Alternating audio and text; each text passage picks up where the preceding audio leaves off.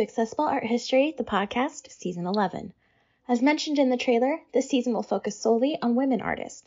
Too often they've been relegated to the sidelines of art and history, so I want to feature them and teach you about how they overcame adversity to change the world around them.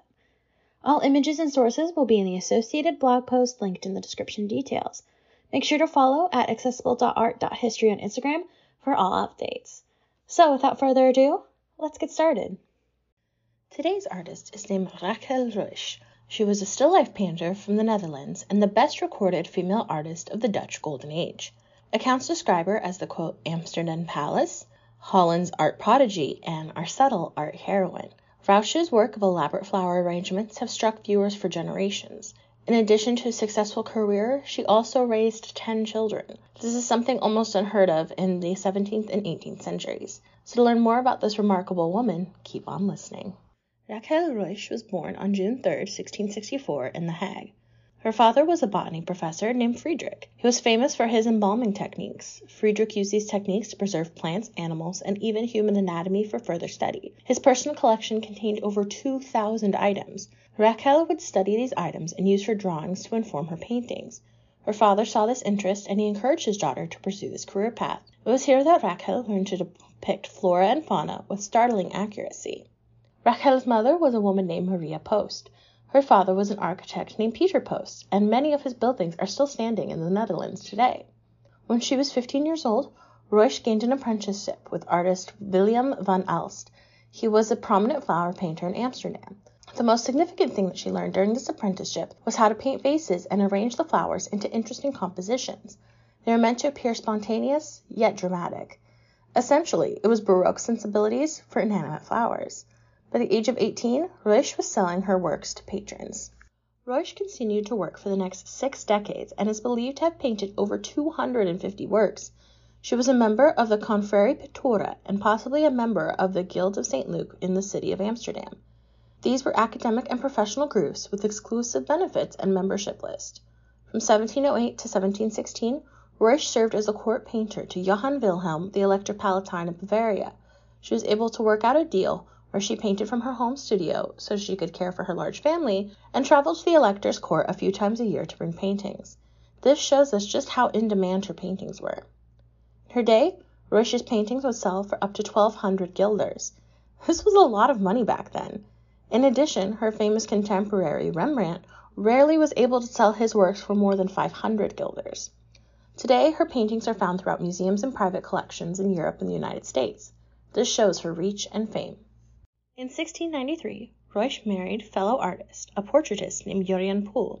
As she was 29 years old at the time and had an established career, Rachel kept her maiden name.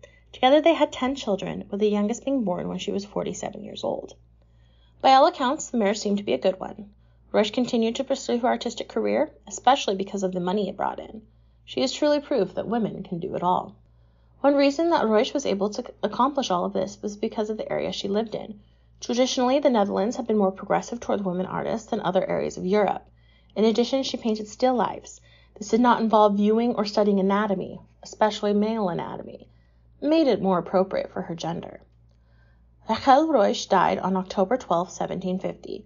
Her husband passed away five years earlier. Today, she is remembered as being a remarkable innovator in the world of still life. Next, I'm going to discuss more about Ruysch's style and techniques. But first, let's take a quick break.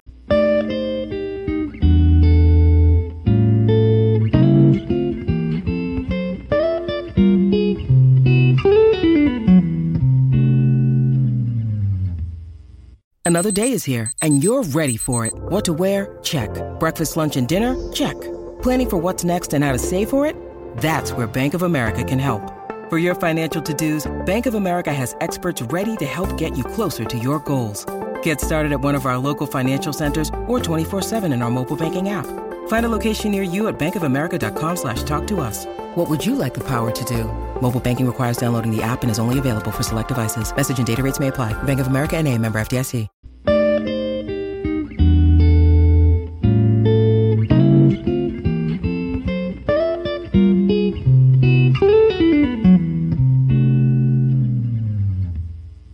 Alright, now that we're back, let's dive into Ruysch's style.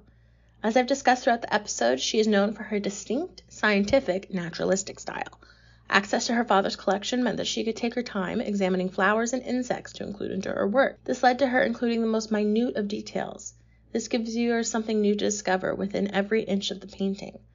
Fascinatingly, Ruysch used both moss and butterfly wings to add texture and realism to her work. Although she grouped together flowers that weren't in season together, the effort was nonetheless stunning. Her paintings are almost all focused on the flower arrangements themselves. The backgrounds are dark, black voids within a single source of illuminated light. This is a hallmark of the Baroque and Dutch Golden Age periods. One of my personal favorite Ruysch works is featured over on the blog. It's called Roses, Convolvulus, poppies, and other flowers in an urn on a stone ledge, and was painted in 1688. As the title suggests, it features an abundance of flowers in an urn turned vase. Although there are many different species of flowers, Ruysch didn't forget about the small details. The viewer looks closely, they will be able to see individual grains of pollen. The pyramid shaped composition forces the viewer's eye to remain within the flower bouquet, ensuring that they take in every detail. The dynamic use of color and texture is a Baroque hallmark. In addition, the asymmetry adds another layer of visual interest. One final note about this piece is that Ruysch chose to use an urn as a vase. This was a common theme in Dutch art called memento mori. It was a way for people to understand and assimilate death into their lives and learn to accept it as the inevitable. Raquel Ruysch was a trailblazer. She was a successful artist and a loving mother who found a level of success hardly seen before. Her techniques brought her works to life, creating scenes of botanical beauty for her clients to enjoy. Make sure to tune in next week when I discuss another amazing woman artist, Adelaide Labille-Guiard. Thank you for listening to this episode of Accessible Art History, the podcast. New episodes will premiere each Monday, so make sure you subscribe so you don't miss out. If you enjoyed this episode, please consider leaving a rate and review. Make sure you follow Accessible Art History on Instagram at accessible.art.history for all updates and daily art of the day posts. See you next time!